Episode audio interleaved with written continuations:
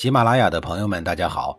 告诉大家一个好消息，除了音频以外，我最近开始以视频的方式为大家讲历史，内容也不再局限于中国古代史，而是涵盖人文、社会、西方历史等等，还包括对一些经典童话人物、历史人物进行全新解读。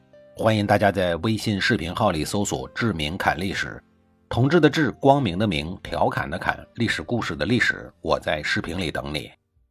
上一集里我插播了魏惠王的那些事儿。这一集里我把这点事儿呢给您说完，然后接着说距离死亡不远的鲁国的事儿。魏国在马陵之战后，西边的秦国在商鞅的辅佐下，逐步的蚕食魏国的边境，并收复了河西之地。而韩、赵等国趁魏国走下坡路的时候大力的发展军力，与魏国对着干。至于齐国和楚国更是落井下石，纷纷把枪口对准了已然受了重伤的魏国。在这种时局动荡中，鲁国人显然认识到自己附庸的强国不应该再是魏国了，于是呢，他转身把目光瞄向了北方的齐国和南方的楚国。作为世仇齐国而言，鲁国人的内心中是始终存在有某种抵触情绪的。至少当年三环的很多边境土地被齐国人抢了以后，就再也没有还给鲁国。因此等鲁共公的儿子鲁康公继位以后，他将依附的对象选择成南方的楚国。当时的楚国已经攻灭了南方的强国越国，国境线西到巴蜀，东抵海岸线，可谓是南方最强之国。当楚国派遣大军北进中原，要与齐国人开战的时候，鲁康公理所当然的要与楚国人结盟。鲁国依附楚国，就意味着齐国要同时向楚鲁两国开战。齐楚两国本身就势均力敌，胜负难料，但在角力的关键时刻，如果鲁国在背后砸黑砖头，那么齐国的胜算呢将大大的降低。为此齐国人十分的忧虑。这时候张盖对国君说，我有一个办法可以让鲁国保持中立。于是张盖去见鲁康公。有了新靠山的鲁康公对张盖说，你们齐国国君是害怕了吧？张盖说，这个我不了解，我是来哀悼您的。鲁康公十分不高兴地说，齐国就要面临灭顶之灾了，您哀悼我做什么呀？张盖说，您的主意打错了，您不去帮助战胜者，而去帮助失败者，这是为什么呀？鲁康公很奇怪那您说齐楚两国谁可以获胜啊？张盖说，鬼都不知道。那您为什么要哀悼我呀？鲁康公就更不明白了。张盖说，齐楚两国势均力敌，并不会因为有鲁国的参与就会有什么变化，您为什么不静观两国相斗，等有了胜负结果以后再决定行动呢？这样不就可以保全自己的兵力吗？如果楚国战胜齐国，楚国的精锐兵卒必然会战死殆尽，剩下的士卒是不能抵御其他诸侯的。如果齐国战胜了楚国，齐国精兵锐卒也必定会都战死殆尽。这时候您出兵援助战胜者，肯定会大有收获的，他们也会非常感谢您的援助啊。您听一听这狡猾的张盖，既没有否定楚国的军力，也没有否定齐国的军力，而是承认两个大国对战必将是血流瓢楚，两败俱伤。鲁国人要想获得最大的利益，自然就是趁双方战争到了最后的阶段，只要支持胜利者，就能成为最后的收割者。鲁康公听了以后觉得他说的很对呀，于是立刻改变了帮助楚国攻打齐国的计划，等着坐收渔利。然而这个世界不是非黑即白，不是非胜必败。齐楚两国在公元前333年那次的战斗上，楚威王先是打败了齐国大将申父，后来又被齐国的大将田盼给打败了。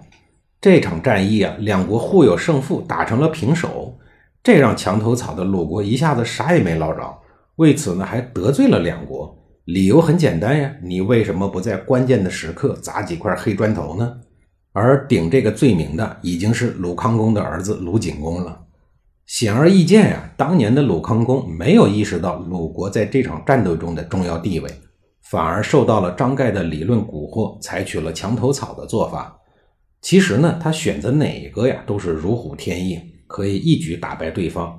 这样一来，鲁国不但能够享受大国的保护，还能分得战争的红利，可以说是一举多得。在鲁景公的任期内，周王朝还出现了一次重大的政治事件，即五国相王。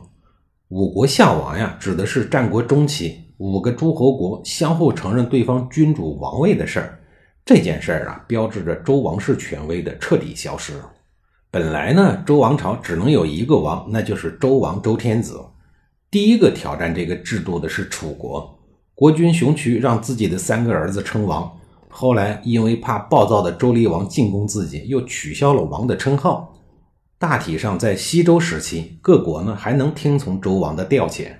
等到了东周时期，随着周王室实力的一步步衰落，各个封国逐渐的都无视周王了，爵位系统也乱了套。有些诸侯国君嫌自己原来的爵位太低了，让自己的手下称呼他们为公爵，这个称号啊就由此变得不值钱了。而楚国的楚武王觉得公爵这个爵位啊还是太低，再一次的自娱自乐，封自己为王，挑战一下东周王室的权威。而当时的周桓王不想管了，他也没有能力管了，你爱怎么着就怎么着吧，高兴就好，随便折腾。而其他中原地区的诸侯国呢，还是没有人敢称王的，还是要表面上给周王室留一点面子的，同时也害怕被齐桓公、晋文公这样的霸主给收拾了。于是呢，大家都陆陆续续的称自己为某某公了。到了春秋后期，吴国和越国这2个国家的君主全都自称为王了，而且2国通过武力呢，还差点当上了中原地区的霸主。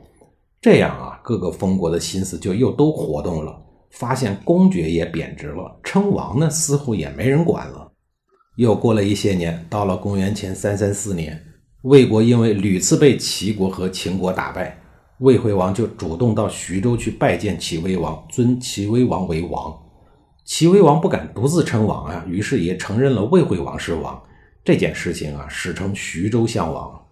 所以啊，战国中后期的君主的谥号都是某某王，而之前的谥号呢，都是某某公、某某侯，比如齐桓公、晋文公、魏文侯、韩昭侯等等。多说一句啊，吴、越、楚这3个国家在春秋的时候啊，就已经称王了。之后，楚国和秦国都很不爽这件事儿啊，楚国还于次年进攻了齐国。其实呢，楚国自己已经称王很多年了。这场战役啊，就是前面讲的双方打成了平手的那一场。而秦国在公元前325年，秦惠文王一气之下呢，也自称为王了。下一集里啊，我接着给您说还有哪些个国家趁乱也称王的事儿。